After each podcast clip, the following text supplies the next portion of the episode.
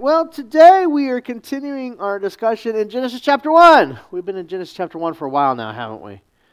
Um, yeah. Um, and um, I think this is week 18 in Genesis chapter 1. Uh, but today we're still talking about the rulers below. And who are the rulers below? Us. That's right. Us. We're the rulers below. If we look at Genesis chapter 1, uh, God blessed them. If we look at, uh, what, what is that verse? Uh, I ain't got my glasses. Genesis uh, 28. Uh, and God blessed them, and God said to them, Be fruitful and multiply and fill the lands to do it, and rule over the fishes below and the fish. We're the rulers below. The rulers above are what we we call the angels, or I, I like the Elohim better. Um, but the uh, angels, what we commonly call angels. Um, but the rulers below are us. And so we're talking about that. And one of the things that it says is it says God created humans. If we look right there in the middle of that, where there, God created humans in his image. In his image of God, he created him. Male and female, he created them. Uh, what a beautiful image that is. Uh, you know, the, the, the, the plurality of it in itself. I think that's a key to it. Uh, that's a part of the key that we often overlook. We, we say God created him, and then we just leave it. I mean, if we're, you know, to describe the, you know, as a kid, or I guess even as a young man, almost dropped that. Um, you know, it was like, okay, we, we got the image that God created man, and then woman came out of man, and so, and then women led man to mess up from the perfect state, and, and so we see the, but here, we really see that it's, it's not like, okay, females were created in male's image, like commonly taught. Here, it's, in this very first chapter, it's, it's the, the plurality, man and the unity of man and female together, being created together, is the center of this poem. That man and, and, uh, and that, that male and female together are the image of God. And that's something very beautiful about that. That um, um, that this this divine image is is is you know the the duality of gender is uh, gender is is uh, is very important if in this image, um, and we we see that as um, as this, the center of this little poem here, which uh, as we've discussed already, that nothing in the first chapter of Genesis is in its position on accident. Everything is put out in its position, very thought out. It's not like they were like, oh, well, this just happened to be the center. You know, when I write something, absolutely, that just happened to be the center. Nothing in Genesis chapter 1 is accidental, it's very well thought out. The image there is amazing. Um, that somehow God's image in a special way is, is, is, the unity, is the unity of human as one species the, that is both male and female. And uh, uh, that's the, the divine image of God. Um,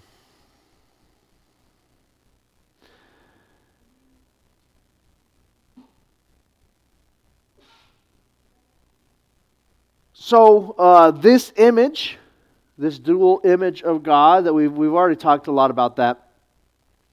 Um, the rulers uh, of above got night and day, uh, day and night, and that's very important. But the uh, and the the rulers below is is is all about um, being fruitful and multiplying. So, like the rulers above was all about like order and time and the seasons. And the rulers below, however, were much more um, about being fruitful and multiplying and and and um, and expanding and being part of the land and And that's really, really the, the story of the Bible, right? Is about this fruitful and multiplying and spreading, and you know all the things that takes with us. And um, but um, in the, rest of the Bible, it's interesting. You know, we get this portrait of a God who wants to share His house. Even like Jesus, I've gone to prepare a dwelling place for you the idea in that I know in your King James it says something like a mansion. With the Greek, it just says dwelling place for you. Uh, most uh, scholars think it was more just a place for you to dwell your head inside the house of God. Um, it's more like there's a room for you in the house.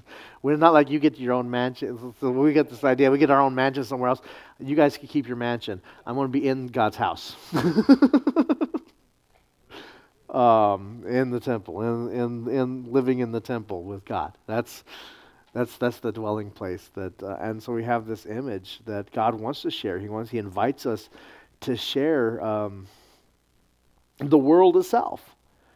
Um, and um, this um, this is a portrait, uh, you know, who's, who's so generous that he's invited us to, to share in his creation. He's, you know, like, I mean, think, have you think about that? Here's a God who is, controls everything, created all things, right? He doesn't have to share. And some, I know a lot of uh, Christians who says he doesn't, but here, very right in the beginning, Genesis chapter 1, you see a God that says, I need you, I want you to rule over this. He doesn't have to give us any kind of sovereignty at all. He doesn't have to give us any kind of ruling. He doesn't have to. But he says, I want you to rule in this image. That's, that's, that's beautiful. That's, a, that's a, that says something about God. You know, this, this, this generous God who's. Um, who has chosen, who is handed over to a creature to carry out his divine purpose.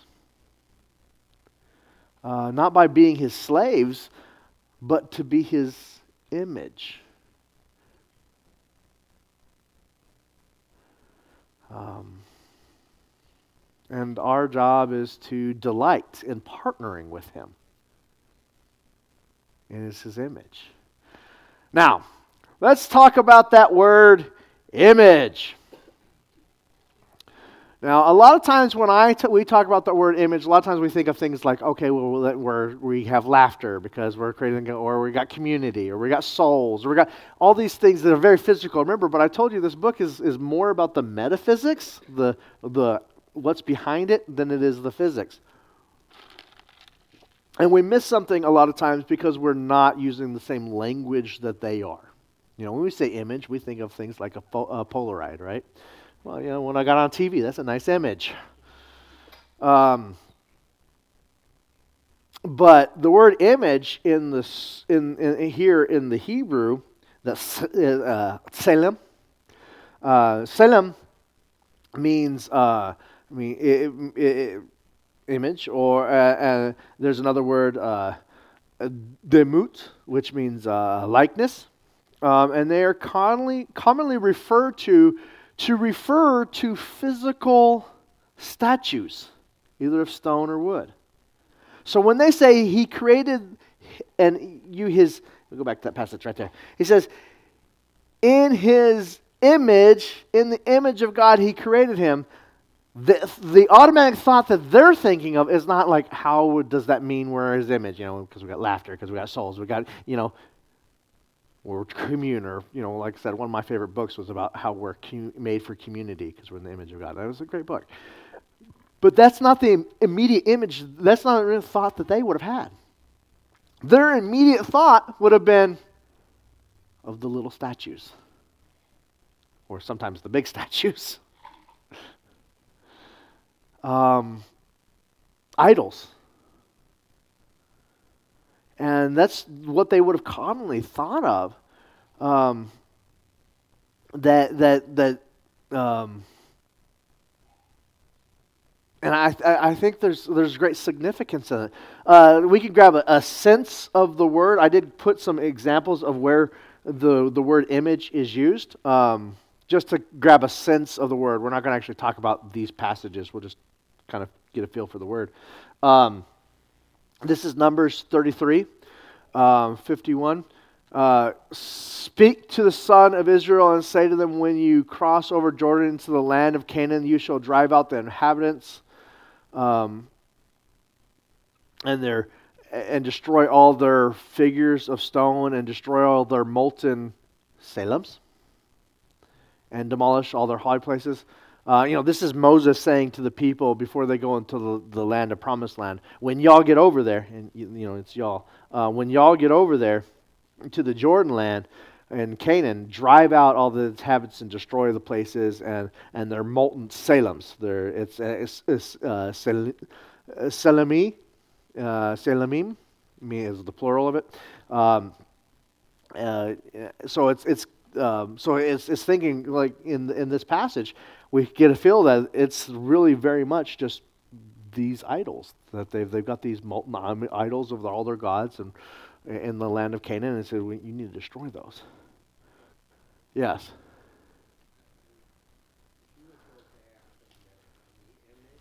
Yes. Who is God talking when he says this? Uh, well, let us create them in our image. Well, there's two. I mean, we eventually get around to thinking about it in um, Trinitarian thought. But really, who I think he's talking to is the Elohim, all the spiritual beings that are with him. So that would include the cherubim, the seraphim, the, um, all the people in his, his courtyard.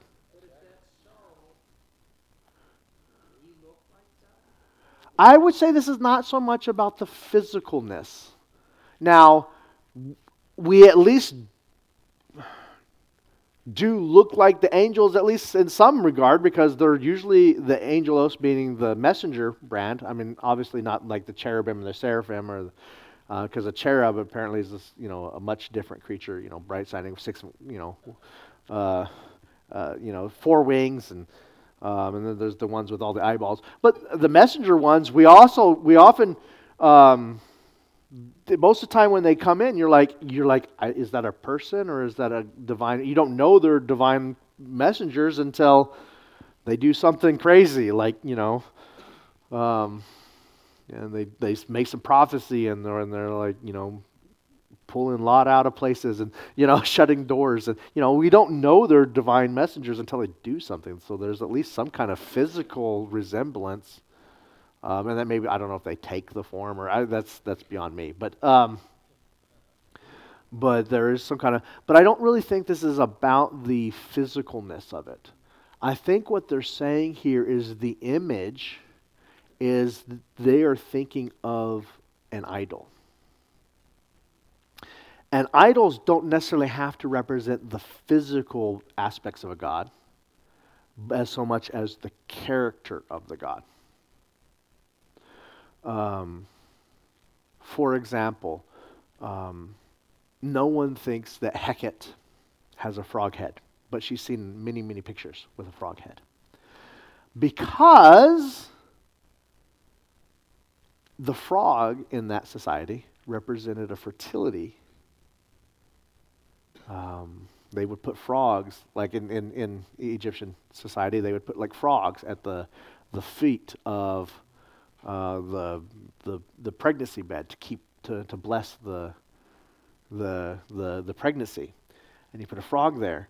Uh, so it's kind of interesting, like when the plague of frogs come in, frogs were actually often seen as a good thing. And now you got this overabundance of frogs and it represents the god, one of these other gods, this god of, goddess of fertility, and you're like, wow, this what used now we got this plague of them, and so that's a bad, you know, what's what they thought was good is now a bad thing, and we got a, so much that their fertility, and, and, so it's it's really an attack on their deity in this. Uh, that's the, all the ten plagues, and if we ever get there, all the ten plagues do go up against the gods of Egypt. It's actually really cool uh, the way that works.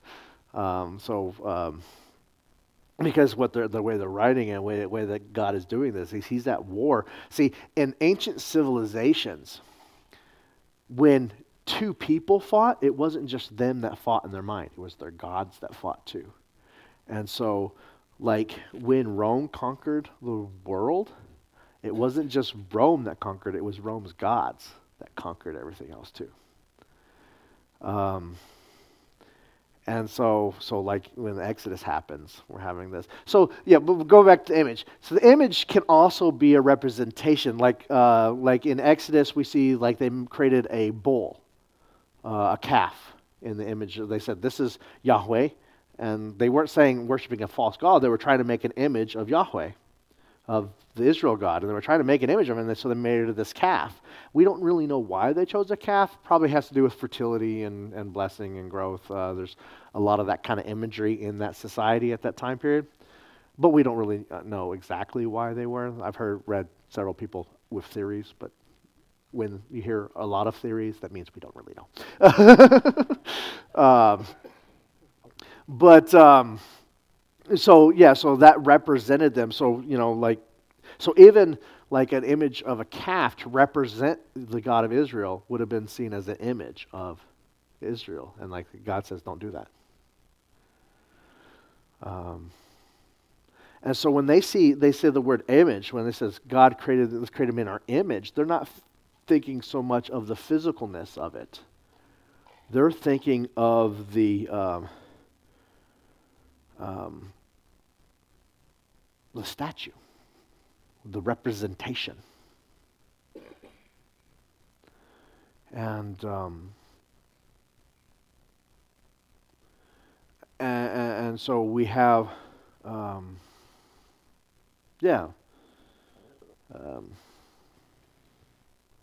let us make God in our image, according to our likeness.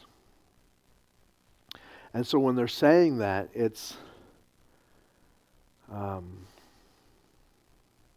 it's not necessarily about the physical. And I think we often in Genesis chapter 1 get caught up in the physicalness of it. We, we do that a lot. Um, but that's not how they're thinking. Um, it's, it's about the image, what we represent.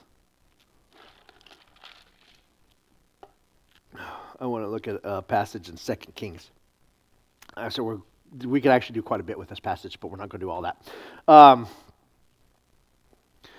so all the people of the land went to the temple of Baal and um, and and, uh, and tore it down. They smashed its altars and its tselem to pieces. They killed Mattan, the priest of Baal, at the altars, and then there's the you know. Um, Je- Jehoiada, the priest, appointed the guards of the, temp- of the Lord's temple. Let's go back to here. Um,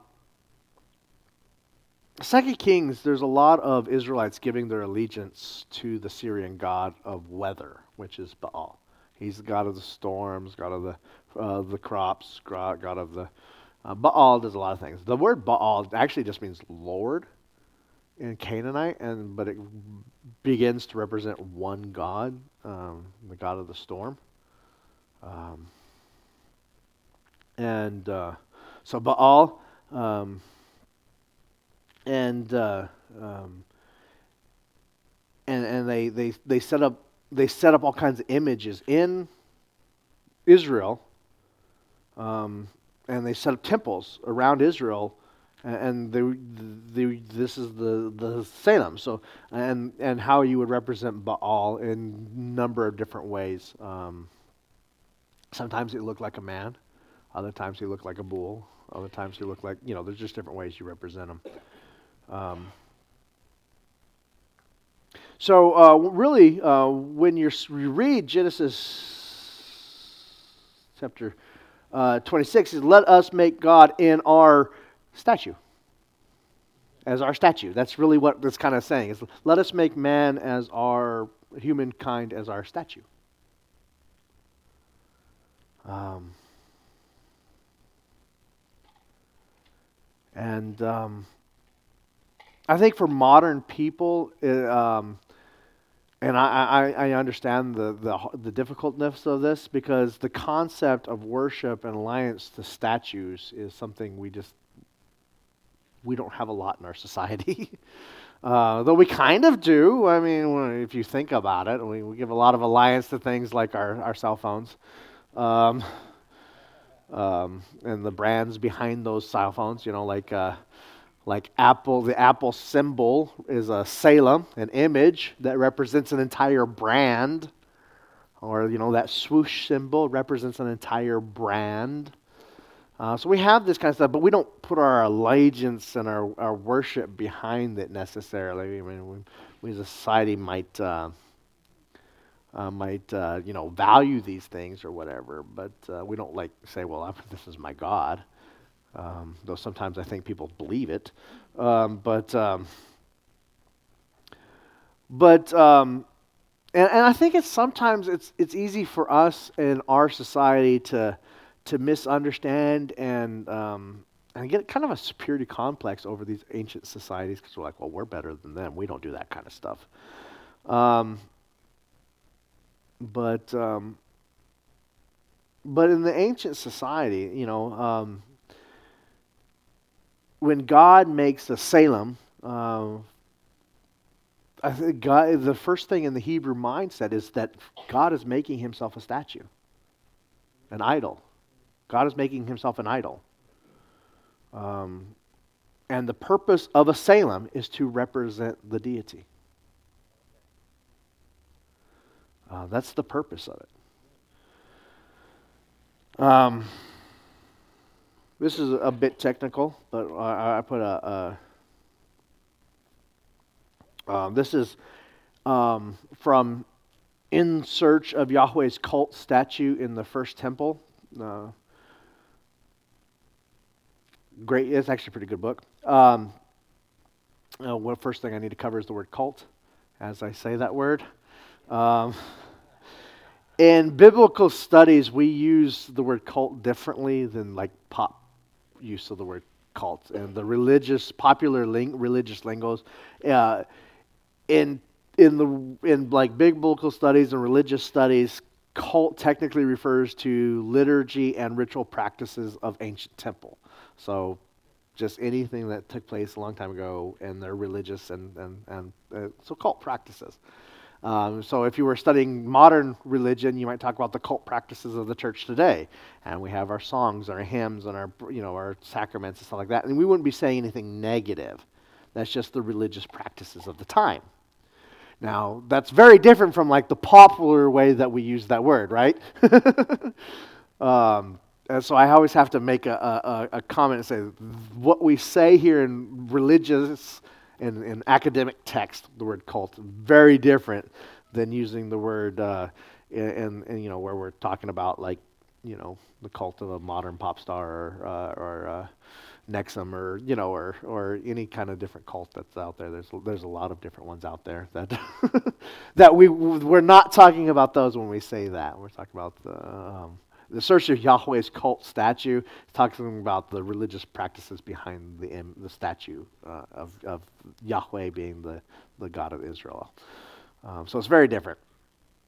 But he says that uh, uh, Genesis, cha- uh, Genesis 126 can, uh, can, um, can only be understood against the background of the ancient uh, Yahweh statue. Um, now, uh, I think we have to pause there and say, you know, like the, the, uh, the Ten Commandments. Um, well, the first commandment, right? Uh, make no image of Yahweh. That's, that's the very first commandment. Right? There's, there's, and there's a certain logic to that um, because He's the creator. And if you use a created thing to make an image of Yahweh, you're already downgrading Him to say, you know, like, I can create you, I can represent you with a created thing when, that you created. Um, that's kind of a downgrading, but it, it also uh, is to say, but God, the reason we don't don't make any images because He's already done it. He's already done it. Genesis chapter one, making in, uh, a tselem already. We're His image. We represent Him. So anything we create to represent Him is less than He's already done.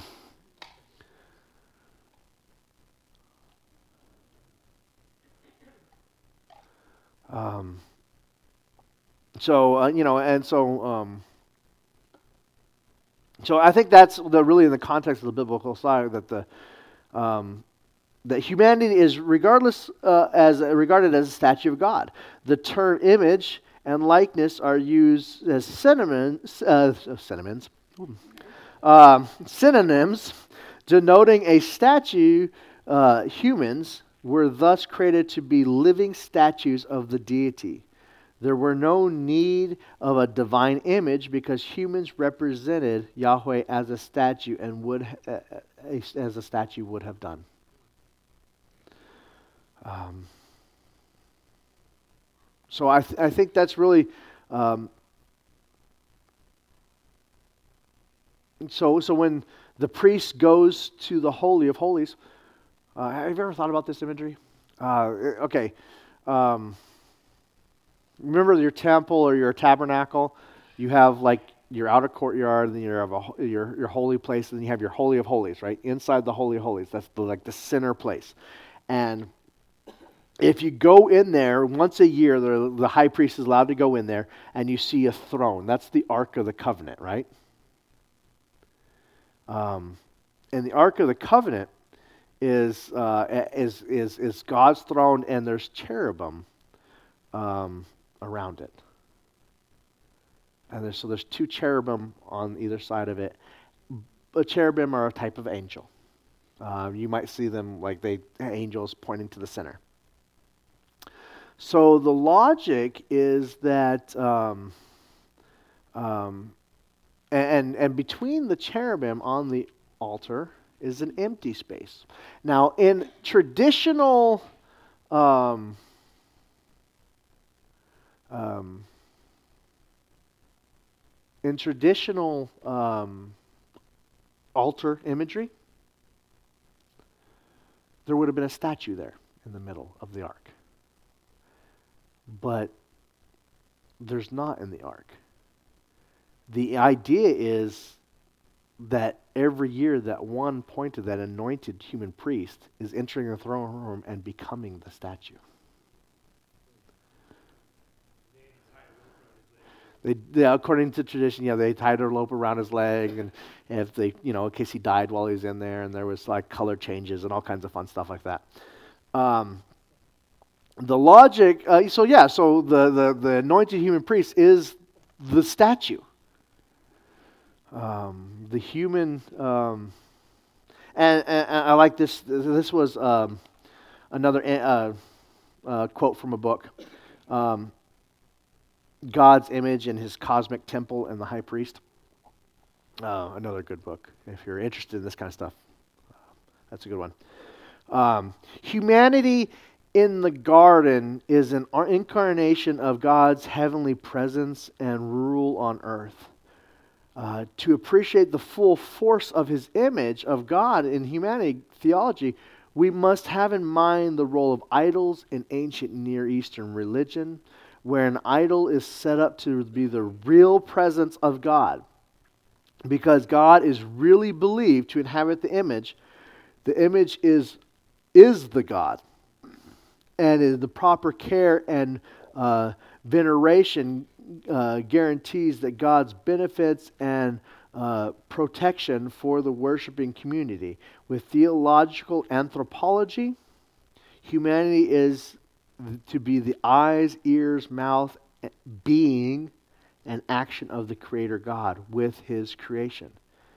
This point gives the biblical prohibition of idolatry and is its strongest possible rationale for humans to make an idol is foolish because it fails to appreciate that according to the or, original order of creation in its humanity, the function in relation to God as do the idols in relation to their gods. Um, in ancient religious culture, uh, you, you, know, you might have, you know, like in, in Canaanite, you would have many statues of Baal. And if you destroy one of them, you haven't killed Baal. Um, if you destroy all of them, you still haven't killed Baal. Uh, you can just make another statue. Um, and go through the ritual, which there is an actual ritual that uh, we might actually talk about, which it's kind of fun. Um, anyways, the but the it uh, the ritual um, and it uh, it designates it now as the living embodiment of Baal. Uh, but there's a, a real perceived connection with the, the deity inhabiting and embodying the statue. So, like, you can destroy them all, and it's not killing the god, but it's still perceived as the god inhabiting and, and the statue. And I know, it's, it's kind of strange for us. We're like, well, that, that doesn't make sense. But it, it does. They have this very real image that God is living in, that their God is living in the statue. That is the living representation of the statue. Um, and, uh, and we see um, that all these, you know, uh, and, and you can go to the museum, uh, you know, museums, go online, run searches. You can see all these statues that survive, and, you know, they look all like crumbly stone or whatever. Uh, but they, um, uh, but, you know, but they were like ancient mannequins. Um, um, they were, some of them were very realistic with the representation, some of them were not. But they were to believe to be the embodiment of the deity. Um, and I think that's really, as we read Genesis chapter 1, we have to really think about that context. That if we're the tselem of God, we're the living embodiment of God. Not that we are God. Don't get that confused. But we're the embodiment. We're his representation here on earth. Um, there's a, a very so um, uh, you know so um,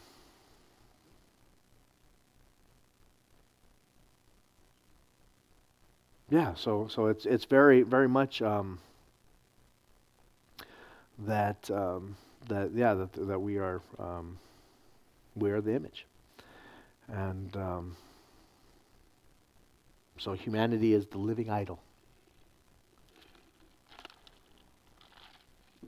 And so we think about like the temple layers, um, like you know, even Genesis chapter one, we have uh, layers of temples, uh, temple layers in, in, in, Genesis chapter one. We have like, you know, um, the imagery of of Eden. You know, and go to go on to Genesis chapter two. You have like the earth, and you have the you know where you know where the garden, and inside the garden, there's a place called Eden.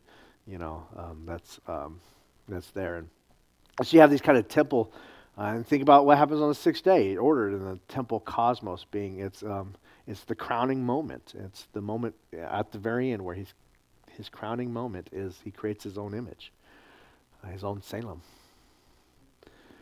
Um, the living, thinking, breathing, choosing tselem that represents him. Um, and so that's definitely one layer of it. Um, uh, and I think there's another layer here. uh, if, if, that wasn't enough, right?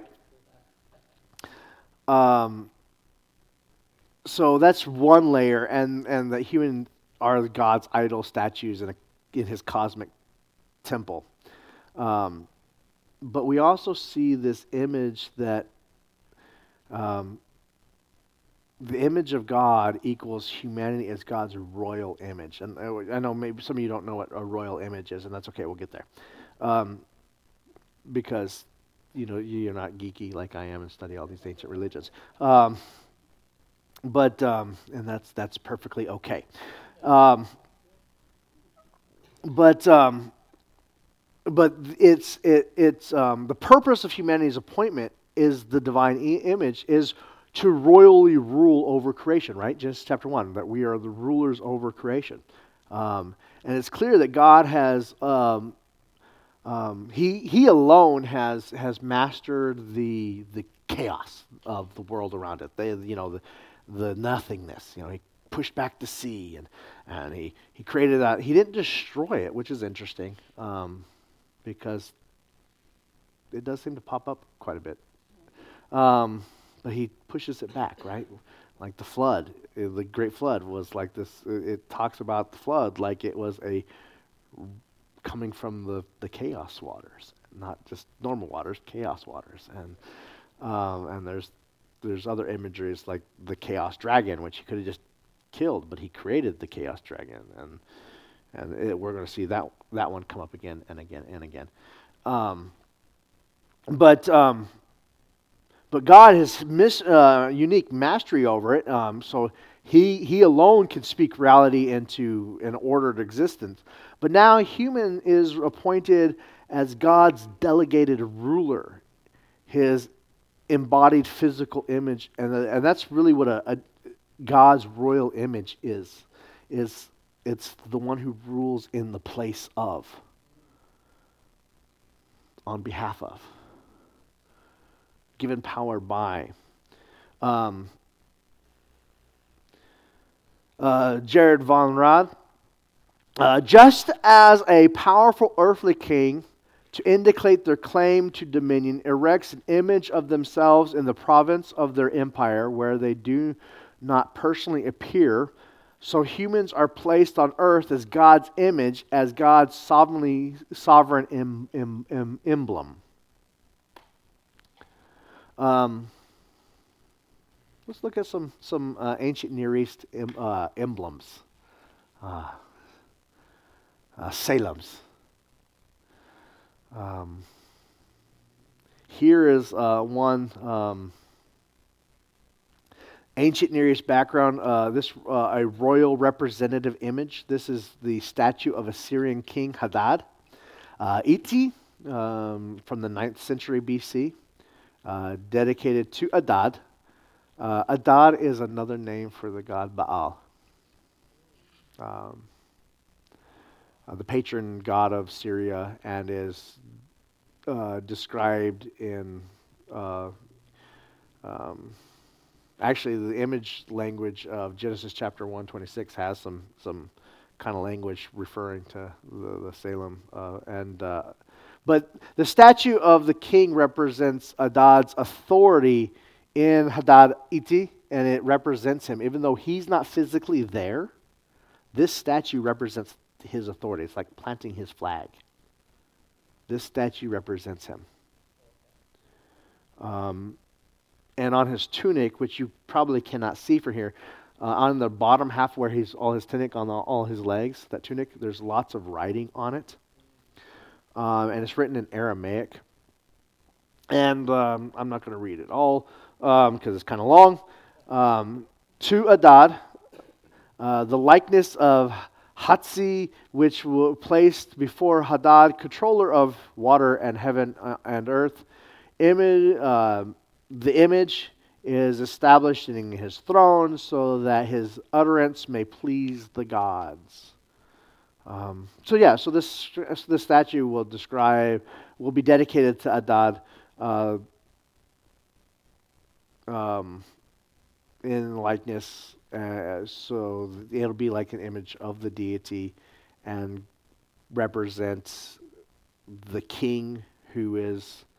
Uh, so it's representing it's a, representing a king who is giving it over to the weather god. Uh, but to, to say that this is my territory, even though I'm not physically there, you're still under my control. And so we have this kind of imagery. I also think that when we say image of God, he's also saying this kind of imagery too. Not only are we his idol, but we also take his authority with him when we go.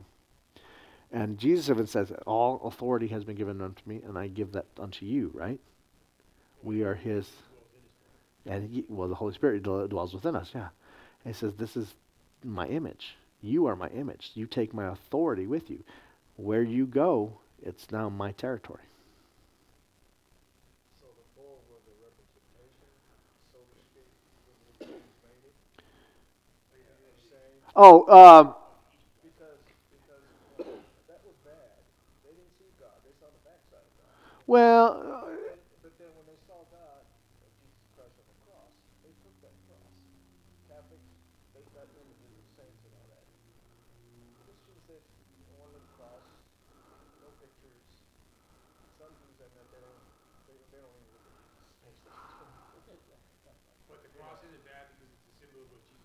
But, like I was saying, it's a representation of the good, but of the bad. The, the whole Who was it that wrote a book on image that talked about image in modern culture that I really like? J.R. Packard, maybe? It was someone like Packard or, or Tozer or something like that. Um, that, you know, I could look that one up later. Um, I think it was Packard, just God. I think it was called just God or something like that by Packard. Um, and you can read that if you want more information about that. But um, the cross and the um, and all that representing is something we can talk about whether it's good or bad or something like that. But we don't represent cross. The cross does not represent Christ. It represents what he did and his Christianity and, and kind of a symbol of the, the religion. Um, so, well, it's a reminder, absolutely, but it's not the same as an image. No, it was not. No, they, no, that's not. They created a bull in the likeness of what they they were thinking what this is to represent God. Remember, they're coming out of a culture in Egypt. They were living for 400 years. So you can't tell me that, oh, they were separate from all that time. They were part of the culture. They, I mean, that's a long time to be there. They grew up with it. And all of the deities had images. And we can, you can, um, like, here's another one. Uh, that image is, uh, is, is down in Egypt. That's a statue of, of Amenhotep, uh, Amenhotep III seated by Sobek, which is a deity. They all have images. And so the idea that they were the image was something they were having trouble when they were got down there and, and, and Moses went up to the mountain to speak to God and and they were having trouble with the idea of well we need to worship in a way this Yahweh. And, and so they said, well, let's create an image to represent Yahweh. It's, uh, whoa. Um, if you go to the app, the Laughlin Church app, in our notes section, it's, um, I put it on there. Uh, this is just, I just, I went to Wikipedia and got this one, so. uh, Laughlin Church app, the, the app you can put on your phone and you go to uh, notes, uh, fill in fill in notes, and uh, go to Tuesday night gathering. I guess is what we're calling this, and then you can choose tonight's, and you can see all the images, and you can take notes right there on the app and stuff like that. Um, and I put this image on there. Um, yeah, th- this one I just got uh, off of Egypt, but uh, yeah. So uh, but they were they were looking for a way, and so when they created the image of God, uh, they were they were wanting to worship Him. They weren't. It wasn't like they were trying to disown God right there. They just didn't know any better. It was bad, but it, they didn't know any better, and they were punished for it because they, you know, um, well, some, but most of them they just had to eat the gold. Thankfully, they made it out of gold. It's one of the few metals you can actually eat. Um,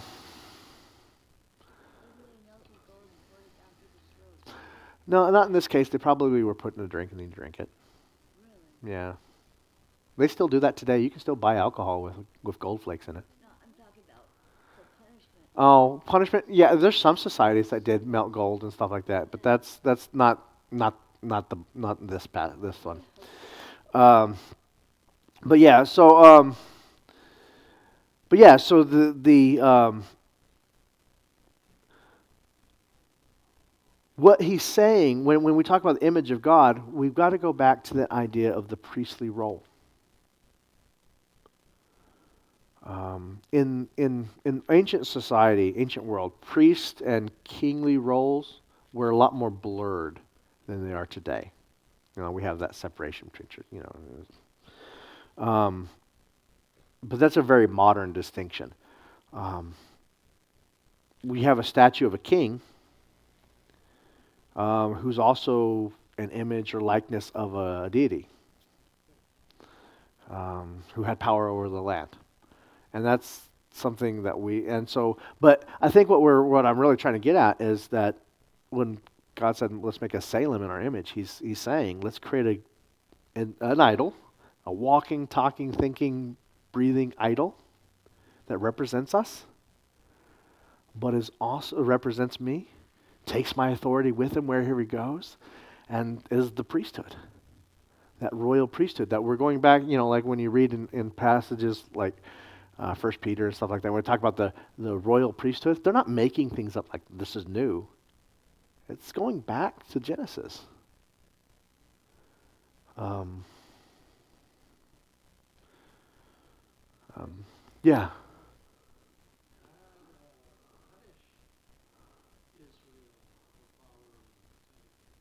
Mm-hmm. Yeah.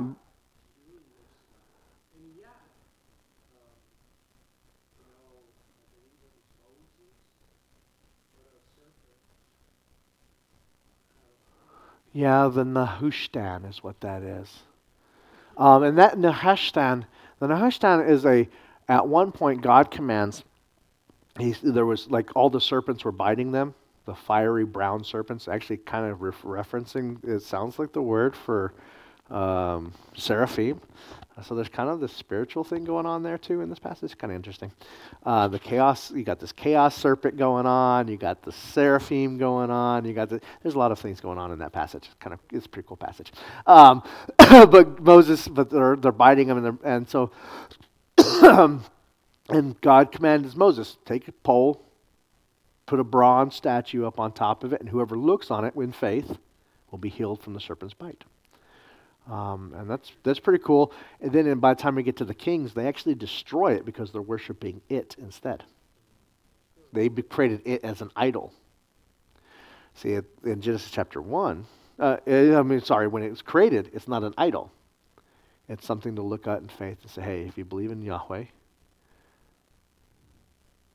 it's, but it's not an idol to the snake, it's just a symbol of God's power over the chaos dragon. The, uh, well, you can take it that way. Um, but it wasn't an idol in itself. It didn't represent, because there's, there's, there's a special representation that didn't represent the deity. Um, until later on, when it's, they begin worshiping it as an idol, that's when they actually have to destroy it. God calls for it to be destroyed. Uh, that's why we no longer have the Nehushtan, because we started worshiping it.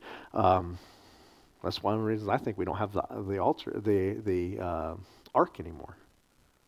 You know, I know some people say, "Oh, we have the ark," and this person says we have the ark, and this other person says we have the ark, and there's lots of people say they have the ark. And if you're a good Muslim, you believe that the ark will be revealed right before the the, the end times.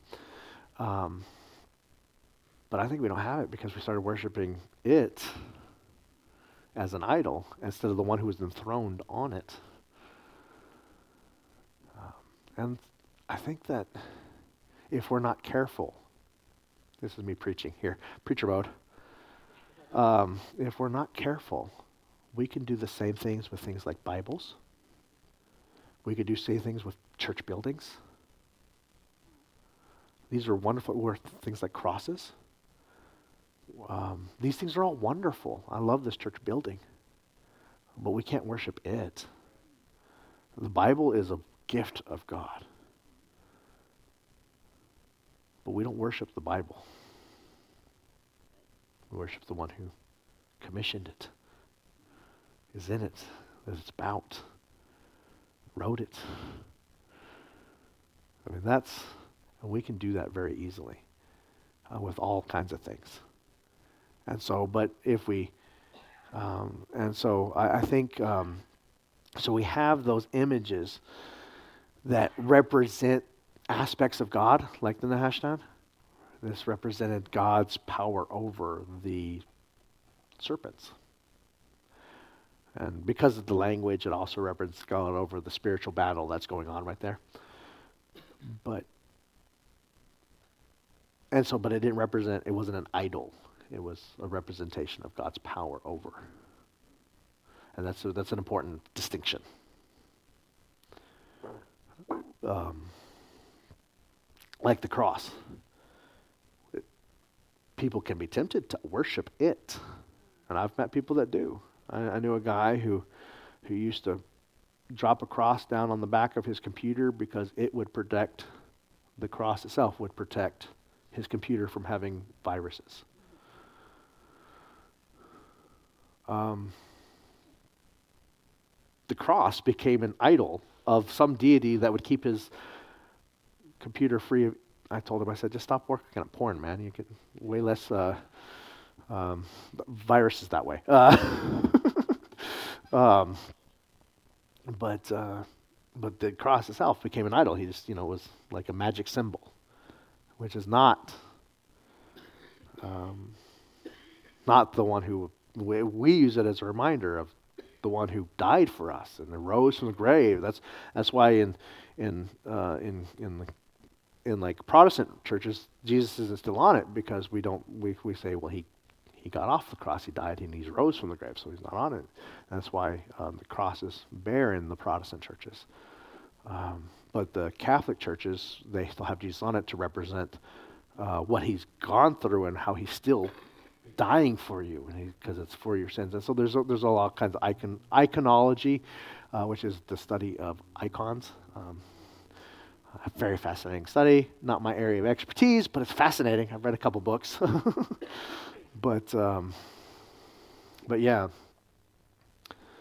Um, but yeah, so so we can use it to represent, but when we start worshiping the cross as some kind of magic symbol or a god that is in the magic symbol or it's the representation of God, not us. That doesn't represent God, we do. Oh, that reminds us of what he's done, but it doesn't represent God. We do. And as soon as we start making it the representation of God, then it's the idol, not us. And so we have to constantly remind ourselves we're the, we're the representation of God. That just reminds us of what he did. really like what you said earlier about, I think we fall into that easier because at least back then, they didn't have all the trinkets and gadgets and everything we have. They didn't have everything coming at us all the even they should. They at least knew they were going to worship God. Because I read the Old Testament, that's really what I'm saying. God is what the whole Bible's about. You know what I mean? Like not to worship other things and to trust in God. And we kind of end up worshiping things that we don't think we are because we're trusting in Him. You know, like our comforts and you know. Well, that's, that's a good point that we do worship lots of things, but we don't realize we're worshiping him because we're. Um, that's a very good point. Yeah, we, we, we worship lots of things. We don't think we're worshiping it because we say, well I'm a Christian or I'm a. Um, what do you put our trust in? Um, yeah, I mean, well, even even that, that Genesis chapter two, right, or Genesis chapter three. I'm sorry. Um, man and woman are, are given the option do you trust me to decide what's right and wrong? Or do you need to have the knowledge the ability to tell what's right and wrong like god does? Do you trust me to tell you what's right and wrong? Or do you want to make that decision for yourself? And as soon as they we, we screwed up and said oh i want to be like god. I want to make my um, we're already in the image of god. We're almost already his likeness. We're already like god and then we say, well, I'm going to be like what God? Like myself, God. I can make that decision what's right and wrong. And we've proven that we're very bad at deciding what's right for wrong. Um, I, I think that very, you can look at our society right now, you can look at a lot of things and say, we're very bad at this. um, yeah. Well, every time we make that decision to, to look at our own image and say, you know, we're, we're really making the same choices that Adam and Eve did, right? Uh, it's just, yeah, we're making the same decisions. It just looks different. Um,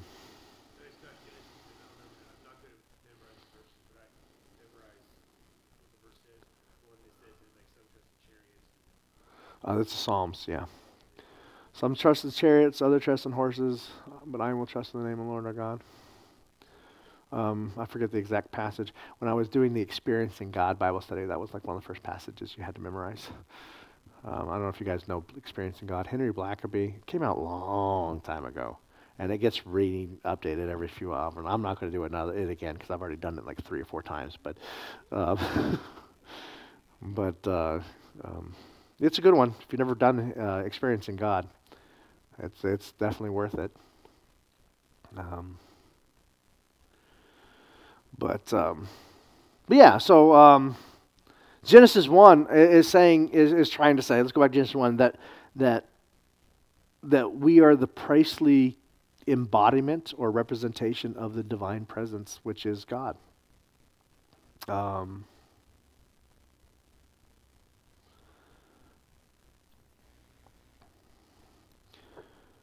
um, there's another one. This is um, a statue representing the image of an Assyrian king who is uh, commemorating a victory enacted by his god's victory Baal over a bunch of Syrian cities.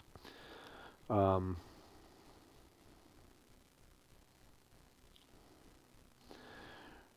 all right, where are we at on time? We are, ooh, okay.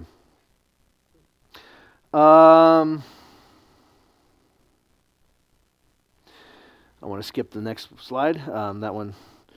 If uh, if you're interested in this, this is another good one. Uh, I'm not gonna. We're not gonna read this right now. Um, but it, I think it's in the app. I'm not positive about that.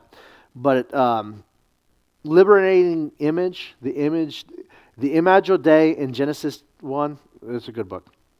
Um, but I, as we look at the image of humanity in Genesis chapter 1, we got to remind ourselves that there's not an image. There's not a human on earth who does not have the royal and priestly statute, uh, status of an image of God. It's not like it's Christians and non Christians, it's we are his image, humans, non humans. Whether we enact, behave like that, whether we actually take up the mantle, that's something different. Um, no, um, you know, um,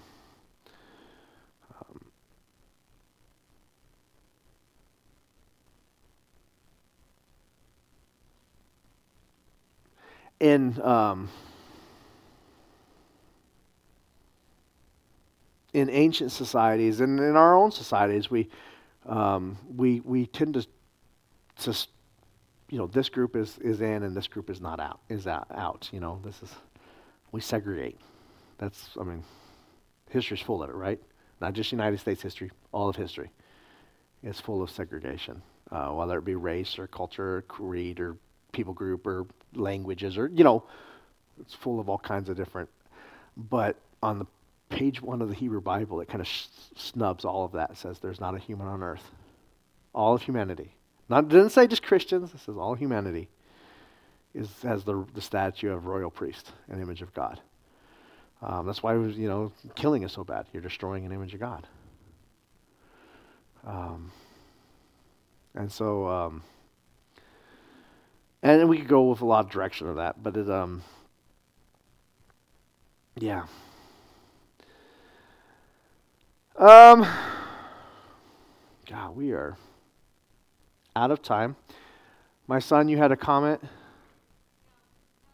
Oh, okay. You were just telling me it's out of time. I know. Um, he's, he's telling me we're out of time.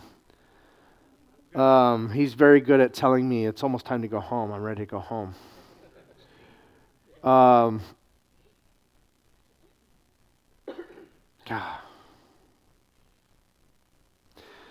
Um, yeah, I guess in in in Mesopotamian culture, there's an, uh, well, yeah, I really want to talk about that.